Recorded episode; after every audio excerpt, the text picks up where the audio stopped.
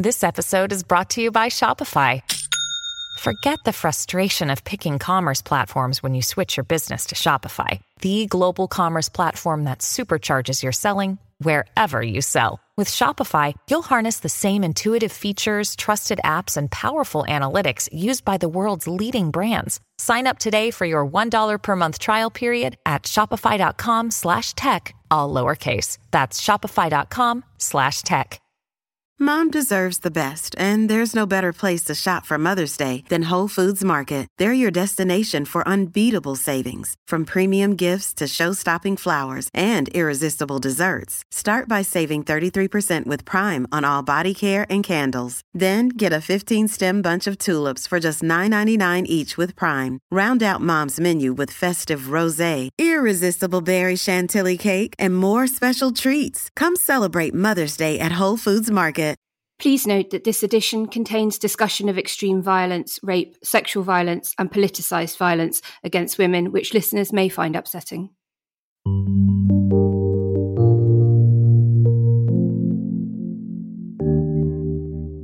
Hello, and welcome back to the Bunker Daily with me, Naomi Smith. Sexism and misogyny remain pervasive across society. In some cases, that extends to violence, and we are sadly all too familiar with Britain's shameful statistics on it. Two women a week are murdered by their partner or an ex in the UK, which is nine times the rate for men. Almost a third of British women will experience domestic violence at some point. And in the year to March 2019, the most recent date for which figures are available, 1.6 million women in the UK were the victims of domestic abuse. According to the CPS, 93% of defendants in domestic abuse court cases are men, and 84% of the victims are women. During lockdown, calls to women's helplines have surged. In light of these figures, it might be hard to believe that misogyny is becoming even more dangerous and extreme. Online groups are targeting boys to radicalize them against women in much the same way as other hateful ideologies. As a woman in politics with a Twitter account, it won't surprise you to hear that I have received rape and death threats, and much more prominent women like Jess Phillips MP, among others, have spoken out about the regular violent abuse they receive. Joining me to discuss this issue is the writer and founder of the award winning Everyday Sexism Project, Laura Bates. Laura has written for a variety of publications, including The Guardian, Telegraph, and New York Times, covering numerous issues, including the gender pay gap and sexual abuse in schools. But it's her most recent book, Men Who Hate Women, that I wanted to cover today. She went undercover to expose vast misogynist networks and communities, diving deep into a form of extremism few know about. Hello, Laura. Welcome to the bunker. Hello. Thank you very much for having me. Um, before we get on to your research and findings, for listeners who may be, you know, completely unfamiliar with this subculture that, that we're going to be covering, could we unpick a few of the acronyms that surround this subject matter so that we can get a bit of a picture of the men who occupy this movement? And and so first up, what, what is an MRA? An MRA stands for a men's rights activist. This is a movement of men who believe that there is a feminist conspiracy at the heart of our government and our society. They refer to our world as a gynocracy where women are unfairly privileged and advantaged. They believe that men and white men in particular are the true victims in today's society. And they spend their time, rather than actually tackling any of the issues they claim to care about that affect men, whether it might be male mental health or male survivors of sexual violence.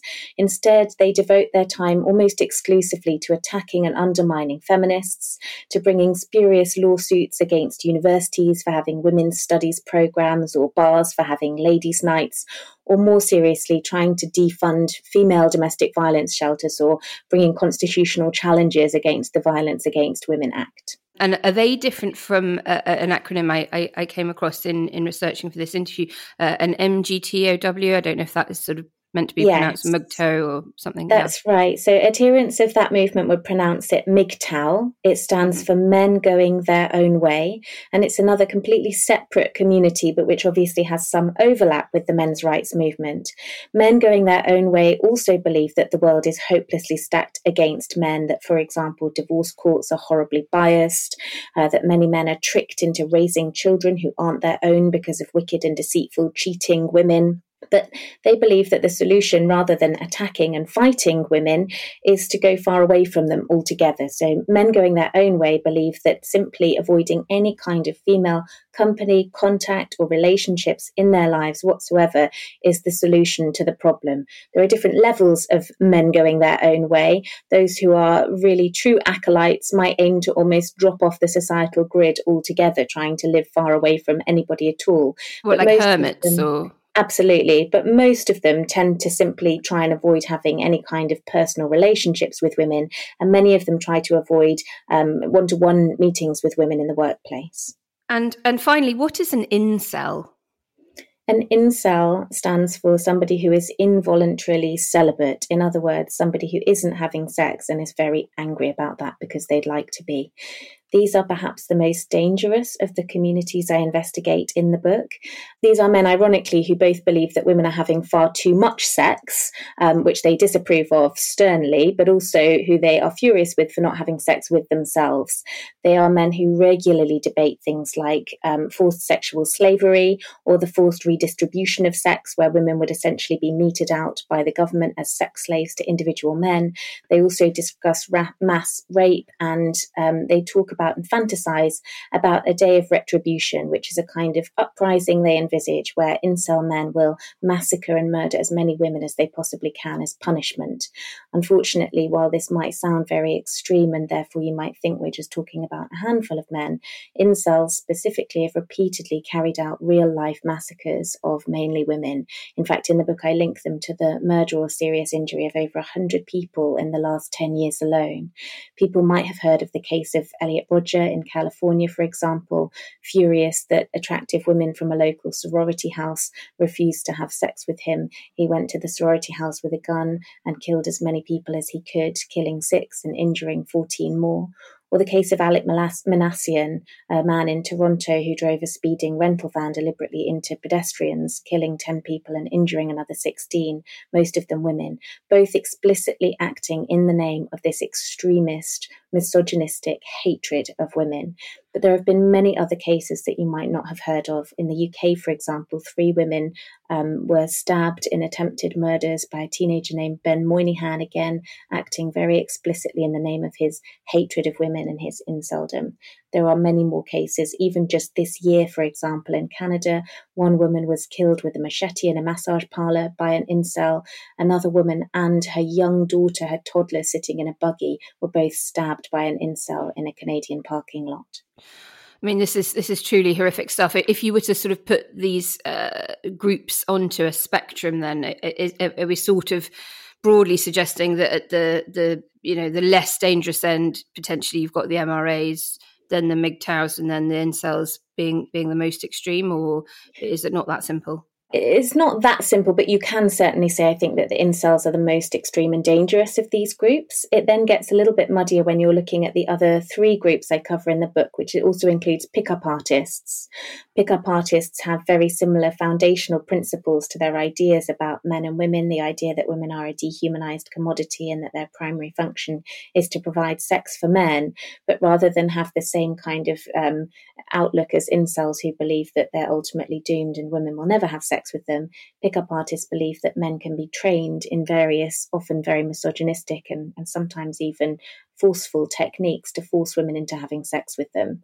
I would say that when you look at men going their own way, men's rights activists, and pickup artists, well, they're all less dangerous than incels in terms of the number of physical assaults that have come out of these groups. They're also dangerous in their own ways. Perhaps MGTOW the least of all, because men going their own way, um, generally speaking, simply want to avoid all contact with women. But that still has its ramifications for women in the workplace, mm. for example. Men's rights activists, I think, pose a danger because they have been very much assimilated into society and they tend yeah. to get a very mainstream hearing in the press, but also from politicians. And there's increasing evidence that that they're starting to have a real impact on political policy. How diverse is this community ethnically? Or I mean, I, I, I'm I'm getting the impression that you know these are majority white guys. Am I am I wrong on that front? It's very difficult to get an entirely clear picture of these groups because we're dependent on what they self report within forums, on the numbers who are signed up to different forums, and on the locations that they are reportedly typing from in online cases. But yes, all the evidence we have suggests that these are predominantly white groups. A lot of the terminology and their ideology is inherently racist. For example, incels are not just furious that women don't have sex with them, they're particularly furious about women having sex with black men or non white men more generally. Um, so there's a, a, number of reasons to think that there is um, inherent racism in these communities, that they're generally, the majority of them are made up of white men, often professional men, often men in their kind of between 18 and 34. And there is very close links between these groups and white supremacist groups. So there's another kind of element of inherent racism there. So I'm guessing that at some point you became worried enough that these kinds of men weren't just sort of sad keyboard warriors, you know, loners in their bedroom, but actually represented a much more sinister threat. So uh, can you just tell us what initially prompted you to write the book in the first place? Yes, um, like you, as somebody who is a woman with an opinion on the internet, I've been aware of these groups for a long time, but there was a very compelling argument not to give them the oxygen of publicity until quite recently. It was about two, two and a half years ago when I started to notice that the ideas and even the false statistics I recognized from these groups were cropping up repeatedly in my school visits to work with young people in schools across the country. That boys everywhere from rural Scotland to inner city London were coming along with pre prepared, completely false statistics with a real unshakable belief that there is a feminist conspiracy, that men are under threat and attack, that Me Too is a witch hunt, which thousands of men are unfairly losing their jobs, and that things, for example, like 90% of rape allegations are false. At that point, I realized these groups actually were doing a very good job of their own publicity, whether given the oxygen or not, and that they were really reaching out to, and, and I would describe describe it as grooming and radicalizing young boys. And at that point, I felt it was important to start talking about the problem. Um, um, what age are we talking here? Sort of late teens or earlier than that? Um, maybe from about the age of 12 onwards. We know from their own online writing that these groups deliberately target boys as young as 11. The boys I come across who are starting to talk about these issues would tend to be around the age of 14 on average. You went undercover, as I understand it, to do the research. What did that entail?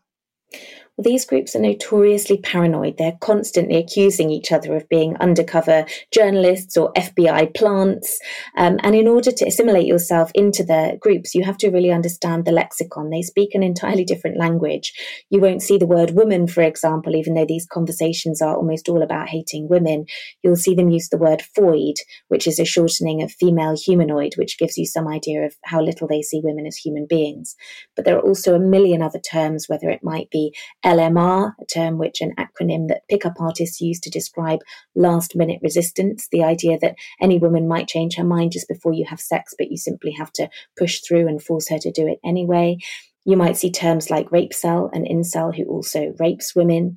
You might see crossover terms, for example, that sort of suggest that somebody is both an incel and a white supremacist, and so on like an alt right cell would be an example of that. So, in order to infiltrate several of these groups, um, I created a persona of a young, disillusioned white man named Alex in his early 20s who didn't have a girlfriend and was feeling pretty unlucky in life and pretty uncomfortable with a mainstream narrative that he perceived as claiming he was privileged when he didn't feel very privileged at all. And through Alex, I infiltrated a number of different networks, groups, communities, forums, platforms, private groups chat rooms, and so on to get a sense of the real scale of this network. And I think it's pretty clear what it is most that incels hate about women, you know, the fact that, that they won't sleep with them. But what are the most common complaints about women that, that the other men make? Why do they hate us? There is a lot of bitterness about a perceived loss of things to which men have been brought up, perhaps to think that they are entitled. So the idea that men really ought to be running the government, that they ought to have all of the jobs, that women ought to be at home looking after the children. And they're basically kind of harking back to a perceived rose tinted bygone world where men were men, they were strong and tough and manly, they were in charge of their women and in charge of the world, and women shut up and did what they wanted they're really harking back to a very extreme view of this. What they'd like is to take away women's voting rights and their citizenship and for them to be entirely controlled by men. But this is quite closely connected to some of their other complaints. They also believe, for example, that we should be taking away any kind of protections for women in the workplace, um, that sexual violence laws just simply see men wrongly convicted. But they also, conversely, are furious about fathers' rights and fathers not being allowed custody of children in divorce cases, which there doesn't seem to be actually a systemic problem. The evidence doesn't seem to stack up with what these men are claiming, but nonetheless, many of them individually may have had very bad experiences, and they extrapolate from these individual experiences to suggest a kind of vast conspiracy against them. But they don't tend to see the problems within their own reasoning. So they don't recognize, for example, the issue that they're both advocating for men to have a greater role in parenting their children, but also that women should stay at home and men should be the ones going out to work and, and not raising kids. It doesn't really stack up. And how big are these networks? And more importantly, I suppose, how fast do you expect that they're growing? I think that they're very significant networks. A single incel group that I looked at, for example, had over 100,000 members, and there are literally thousands of different forums, communities, websites, blogs, vlogs. A single MGTOW vlogger on YouTube, for example, has almost 100 million views of his videos alone, and there are hundreds of others just like him. So I think we are talking about a very significant community, although obviously there may be overlap in these numbers between who's signed up to multiple forums and so on. One of the experts I spoke to for the book estimated that in the UK alone, the size of these communities might be around 10,000 people. In the United States, Canada, Australia, which are certainly other hotspots, I'd suggest that that number would be much higher. And is this, I mean, you, you have touched on this, but is it a gateway to the alt right, far right movement? Um, it is certainly a gateway for the um, far right and for white supremacy, and we can see that there are several kind of markers that prove that. The first is that incel terminology, the kind of lexicon created by incels and extreme misogynists, has now been very largely adopted by the far right. You can see it in the spread of the language, but also the people who are now some of the leading lights of the far right made their name in the men's rights and incel communities, particularly during a phenomenon called Gamergate, which was a mass online harassment campaign against prominent female journalists and gamers. And you can see, you can trace the paths of men who made their names in that movement and have now moved on to become leading members of the far right. But we also know this from their own recruitment strategies. Members of the far right, members of white supremacist organizations like Andrew Anglin, for example, the founder of the Daily Stormer, which is a famous kind of neo Nazi website, has famously released a guide for people writing on his website in which he explains that they need to entrap and draw young boys in as young as 11, and that extreme misogyny and anti feminism is one of the very best kind of slip roads as a stepping stone to get young people into the far right, into neo Nazism. So, uh, what I'm hearing is that incels are potentially, you know, the most immediately dangerous, particularly in countries where they have access to guns, but that actually systemically it could be the MRAs that are the biggest risks because these are the ones that are, are able to get themselves into even more senior positions of power. So, I would ask you if that thesis is correct, and as a follow up, um, is Donald Trump an MRA? um, yes, I think you're right about that thesis, and I think that they're dangerous in different ways. So, an incel might go out and massacre dozens of women with a gun, but we don't know, for example, how many men who've been trained and coached within the $100 million international industry of pickup artistry might have gone out and sexually assaulted or certainly sexually harassed a woman in following the rules that they've been taught online. The numbers of women affected there may be far higher, but they're very unlikely to hit the headlines. In the book, for example, I talk about the case of one woman who actually managed to trace her rape back to a pickup artist website, and those pickup artists were actually jailed later.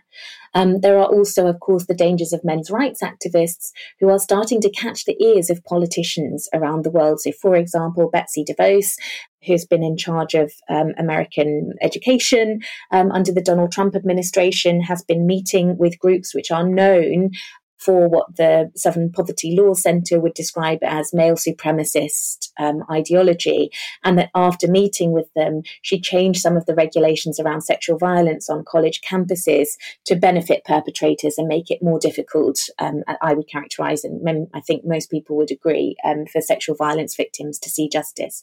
Here in the UK, a male MP who is actually a member of our Women and Equality Select Committee openly has spoken at and, and worked alongside members of men's rights activist groups and at their conferences that was Philip Davies, MP, who has regularly filibustered in Parliament to try and prevent laws that would support tighter action against violence against women and girls, for example, from being passed. At one point, when he had a job that involved justice in Parliament, for example, he spoke at a men's rights activist conference where he said women just want to have their cake and eat it and suggested that the justice system was really stacked against men.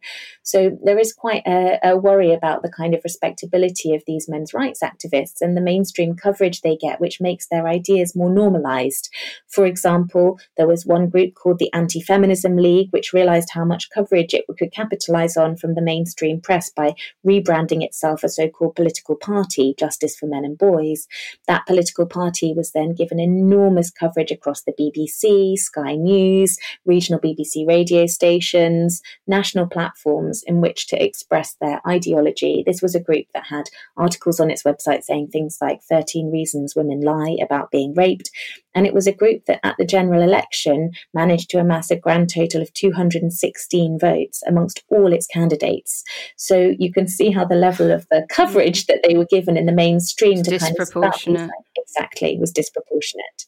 Laura, uh, in The Guardian, uh, Sonia Sodha wrote, Take the boy on the anti female websites and watch him grow into an adult misogynist. So tech is clearly an enabler to all of this.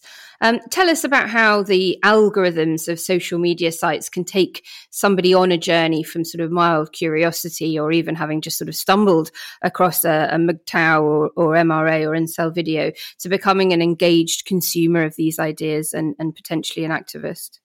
Well, we know that social media can be a very powerful tool for radicalization. And we know that YouTube in particular tends to crop up in um, analyses of what's helped to radicalize people who have ended up in various forms of extremism. To understand this, I think you have to recognize the enormous power it wields. I think many of us adults think of YouTube as the domain of grumpy cat videos and movie trailers. But for young people, 85% of them use YouTube. It's the biggest, most popular social media platform for young people. And the majority of them crucially say that that's where they get their news from as well. So at that point, it becomes increasingly important that YouTube really is almost in the kind of stranglehold, I would suggest, of a network of far right, right leaning, and extremist misogynistic influences. A Data and Society report suggested that this is a kind of interlinked influencer network and that it's very powerful because it works with YouTube's algorithms people who have been former engineers of YouTube have come forward to explain that the YouTube algorithm is about extending your watch time for as long as possible. So it isn't necessarily providing you with the best quality content or the most relevant, but more and more extreme content because we know that that's what keeps people watching. So if you start on YouTube watching something about a cookery program, you might suddenly find yourself watching an all you can eat hot dog competition. It's not so serious if you're looking at a video about jogging and suddenly you find yourself watching content about ultra marathons, as one New York Times columnist put it. but it does matter if you suddenly are looking about something quite insipid about feminism or women. And very quickly, and I did this experiment for the book with a kind of fresh screen and browser and empty cache to see what would happen. And almost immediately, the videos that YouTube's algorithm automatically queues up and starts to play for you, the suggested next video that it offers, took you down a rabbit hole, first suggesting that the gender pay gap was a myth, then that women who are feminists are feminazis who hate men and want to undermine them, and finally ending up in the realm of false rape allegations and feminist conspiracies. The power of YouTube is absolutely enormous. It accounts for 37% of all mobile internet traffic internationally. And if you put that statistic together with the fact that 70% of videos watched on YouTube are the ones recommended by its algorithm, not the ones people went initially looking for, then suddenly you have this dumbfounding statistic that a quarter of all mobile internet traffic in the world is just consists of people watching videos that YouTube and its algorithm have chosen for them. So at that point, what that algorithm is doing suddenly becomes very important indeed. And so, finally, how can we put the brakes on this movement and, and reduce the numbers of extreme misogynists? I mean, is is it up to the tech giants and for us to legislate against them in our in our parliaments, or can the average listener take some action somehow?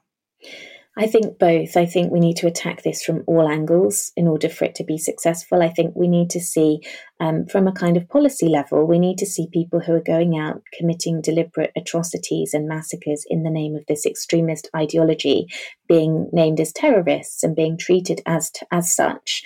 This is terrorism. We just don't call it that because the victims are women. Um, we're not nearly as quick when a white man co- um, commits an atrocity to think of it with the label terrorism, um, as we are, for example, in the case of Islamist extremism. That also means that we don't have anywhere the near the same level of focus on prevention as we do for other forms of extremism. We need to recognize that what's happening to boys online is grooming and radicalization, and we need to fund and support teacher training and schools to be able to support young people not to be drawn into that. But there's also things that every one of us can do, I think, in a much broader sense, in trying to tackle some of the societal issues that feed into all this. If we were to tackle many of the issues deliberately and specifically affecting men and boys, then we'd take away some of the kind of ammunition that these online sites have, albeit they use it disingenuously. Um, but they do talk about male mental health crisis, and some of the men who wander into this web are lonely men, isolated men, men with problems who aren't finding a space to tackle them offline decline. So I'd like to see improved provision for male mental health, and in particular, spaces for teenage boys to feel that sense of community and purpose that they're getting from these radical websites in an offline setting. We know that 600 youth centres have been closed down during recent cuts, for example. There is obviously a real gap there in terms of providing for young people's needs offline. But also, I think at a broader level, a lot of what fuels and makes these kinds of conspiracy theories possible is the rampant gender stereotypes within our society. Ironically, we need to tackle exactly the kind of issues that men's rights activists are so devoted to the idea that boys don't cry, that men are tough and manly, that they should be in charge of their country and their women.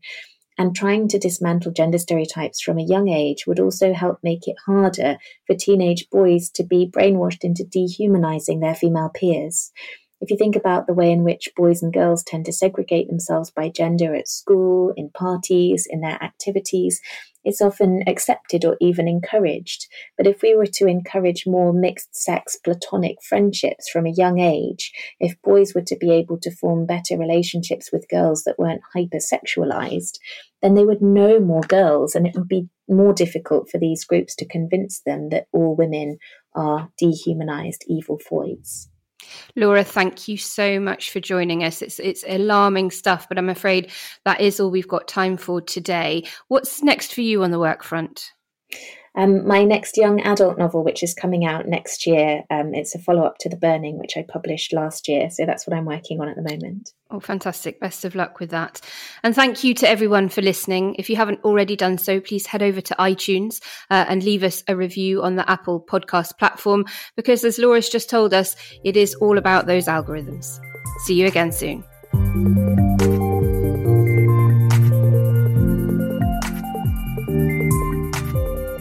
The Bunker Daily was presented by Naomi Smith. The producer was Andrew Harrison, the assistant producer was Jacob Archbold, and audio production was by me, Alex Rees. The Bunker Daily is a Podmasters production.